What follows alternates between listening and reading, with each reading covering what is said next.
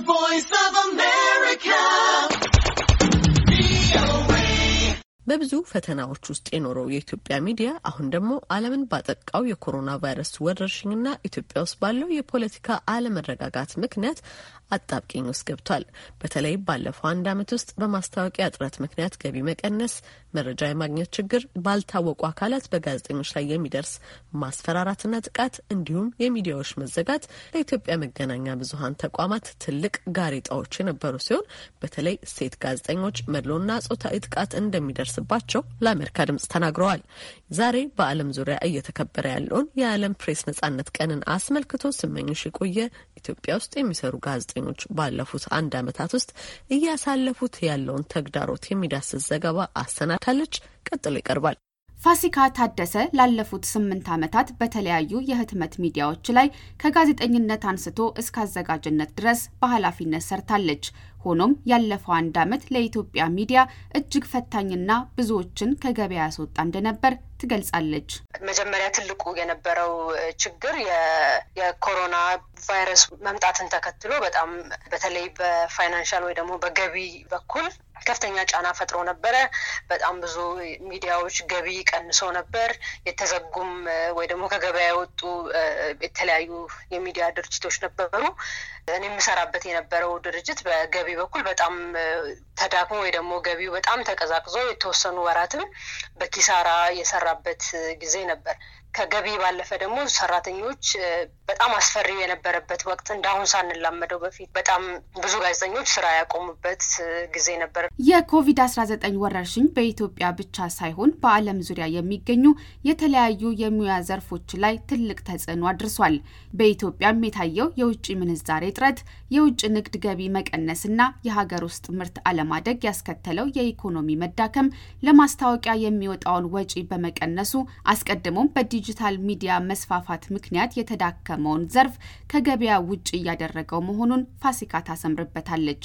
የኢኮኖሚው መዳከምና መቀዛቀዝ በጣም ብዙ የማስታወቂያ አሰሪ ድርጅቶች ማስታወቂያ እንዳያሰሩ ወይ ደግሞ ለማስታወቂያ የሚያወጡትን ገንዘብ እንዲቀንሱ አስገድዷቸዋል። እና በዚህ ምክንያት እየታገለ የነበረ የሚዲያ ዘርፍ ነው የኮሮና ቫይረስ መጥቶ ተጨማሪ ጫና የፈጠረበት እና የተወሰኑ የሚዲያ ድርጅቶች ከስራ ውጭ እንዲሆኑ የሰራተኛ የመክፈል አቅም እንዳይኖራቸው ወይ ደግሞ ብሮድካስተር ከሆኑ የማሰራጫ ክፍያ መክፈል፣ የቤት ኪራይ፣ አስተዳደራዊ ወጪዎች ማድረግ እንዲሳናቸው እና ከስራ እንዲወጡ ያደረገው እና በጣም ዘርፈ ብዙ ከተለያየ አቅጣጫ የመጣ ጫና ነበረበት የሚዲያ ዘርፎ በተለይ በፋይናንስ ወይ በገቢ ረገድ። ከኮሮና ቫይረስ በተጨማሪ ያለፈውን ዓመት ለኢትዮጵያ መገናኛ ብዙኃን ፈታኝ ያደረገው የፖለቲካ አለመረጋጋትና ያንን ተከትሎ የመጣው የደህንነት ችግር ነው። ከዚህ ቀደም መንግስት በሚያወጣቸው አፋኝ ሕጎች ምክንያት ለእስር እንግልትና ስደት ይዳረግ የነበረው ሚዲያ አሁን ካልታወቁ ግለሰቦችና ቡድኖች ጥቃትና ዛቻ እንደሚደርስበት በአሻም ቴሌቪዥን ረዳት አዘጋጅ የሆነችው ካሳዬ ዳምጤ ታስረዳለች። ከዚህ በፊት እንግዲህ መንግስትን ነበር ጋዜጠኛውም ሚዲያውም የሚፈራው። በዚህም ፍራቻ ራሱን ሴንሰር እንዲያደርግ የሚደረገው መንግስትን ፍራቻ ነበር። አሁን ግን ከሀገሪቱ ወቅታዊ ሁኔታ ጋር በተያያዘ ብሔርተኝነት ጥግ በመሄዱ እና የማህበራዊ ሚዲያ አጠቃቀማችንም ፈር የለቀቀ መሆን ሌላ ስጋት ለጋዜጠኛውም ለሚዲያው የሚያመጣ ይመስለኛል። ይህም ደቦ ፍርድ መፍረድ፣ ለምሳሌ ብሔርተኝነት ጥግ በመድረሱ ሁሉም ወደ ራሱ ሄጄ የአንድ ብሔር ወይም የአንድ አካባቢ ጉዳይ እንድዘግብ ሌላኛውም የራሱን ይዤ እንደዚህ ተደርጋል እንደዚህ ሆናል ብዬ እንድዘግብ ነው የሚፈልገው። ስለዚህ አሁን ከመንግስት ብቻ አይደለም ፈተናው። መንግስት ያስረኛል፣ እንዲህ ያደርገኛል፣ እንደዚህ ተጽዕኖ ያደርሰኛል፣ ይህን ብዘግብ ይህን ባደርግ አይደለም። በጣም የብሔሩ ጽንፍ መርገጥ ለጋዜጠኛው ሁሉ ፎቶውና የሰራው ስራ፣ አካባቢው፣ ስልክ ቁጥሩ፣ የት አካባቢ እንደሚኖር ባገኛችሁት ቦታ እንዲህ አድርጉት እየተባለ በማህበራዊ ትስስር ገጾች የግል መረጃዎች ሁሉ ይወጣሉ እና ለደህንነት ሁሉ የሚያሰጋበት ጊዜ አለ። ደፍሮ መስራት ሁሉ አንዳንዴ በጣም ይከብዳል። በኢትዮጵያ ውስጥ በእጅጉ የተንሰራፋው ብሔርን መሰረት ያደረገ ጽንፈኝነትም በግልም ሆነ በመንግስት የመገናኛ ብዙኃን ተቋማት ለሚሰሩ ጋዜጠኞች ትልቁ ፈተና እንደሆነ ላለፉት አምስት ዓመታት በሸገር ሬዲዮ እየሰራች የምትገኘው የሆነው ምህረት ስዩምም ትስማማበታለች። ኢትዮጵያ ያለችበት የፖለቲካ ሁኔታ ጋዜጠኛው መሀል ላይ ሆኖ ስራውን እንዳይሰራ እያደረገው ነውም ትላለች። ያው ጋዜጠኛ የሚሰራውን ያውቃል። የግጭት መነሻ መሆን የለበትም፣ አባባሽም መሆን የለበትም። መሀል ላይ ሆኖ ነው የሚሰራው እና ያንን ሰው አይረዳውም እና ያንን ባለመረዳት በቃ የማይወራውንም ሁሉ ሰው እንድታወሪለት ይፈልጋል። ያን ደግሞ ተጽዕኖ አመጣ ብዬ የማስበው social media ላይ ማንም እየተነሳ ስለሚጽፍ ጋዜጠኝነትን በዛ ልክ የማየት ነገር ብዙ ችግር ሆኗል ብዬ አስባለሁ። በተለይ ከዚህ ከቅርብ ዓመታት ወዲህ በተለይ ግጭቶቹ ትንሽ አስቸጋሪ ሆኖብናል። ፋሲካም እነዚህ ማንነታቸው በውል ካልታወቁ አካላት የሚደርሱ ማስፈራራቶችና ጥቃቶች ጋዜጠኞች እንደ ልብ ወደ ተለያዩ አካባቢዎች ተንቀሳቅሰው እንዳይዘግቡና ለደህንነታቸው እንዲፈሩ እንዳደረጋቸው ትናገራለች። የባለፈው ምናልባትም አንድ አመትና ሁለት አመት አካባቢ ግለሰቦች አሉ እንደ መንግስት አይነት እንደ ጉልበት እንዳላቸው አይነት ሆነው ሚዲያ ላይ ወይ ደግሞ ጋዜጠኞች ላይ ጫና ለማሳደር ጥረት የሚያደርጉ ግለሰቦች አሉ፣ ፓርቲዎች አሉ፣ የማይታዩ ግን ጫናቸው የሚሰማ የተለያዩ አካላት አሉ እና ፍራቻው ከሁሉም በኩል ነው። ምናልባት ከህዝብም በኩል አንዳንድ ጊዜ የሚመጡ ጫናዎች አሉ። ለምሳሌ ህዝቡ ብዙ ሊሰማው የማይፈልገው ወይ ያልወደደው አይነት ዘገባ ካለ እንደ social media ላይ ወይ ደግሞ የተለያዩ ቦታዎች ላይ በዛ ጋዜጠኛ ላይ ካምፔን አይነት ወይ ዘመቻ አይነት የመክፈት ነገር ነበር እና እሱም ሌላው የሚያስፈራው ከባድ ነገር ነበረ። ሌላው ለረጅም ዓመታት ሊፈታ ያልቻለው እና አሁንም ለኢትዮጵያ መገናኛ ብዙኃን ትልቅ ችግር ሆኖ የቀጠለው መረጃ የማግኘት ችግር ነው።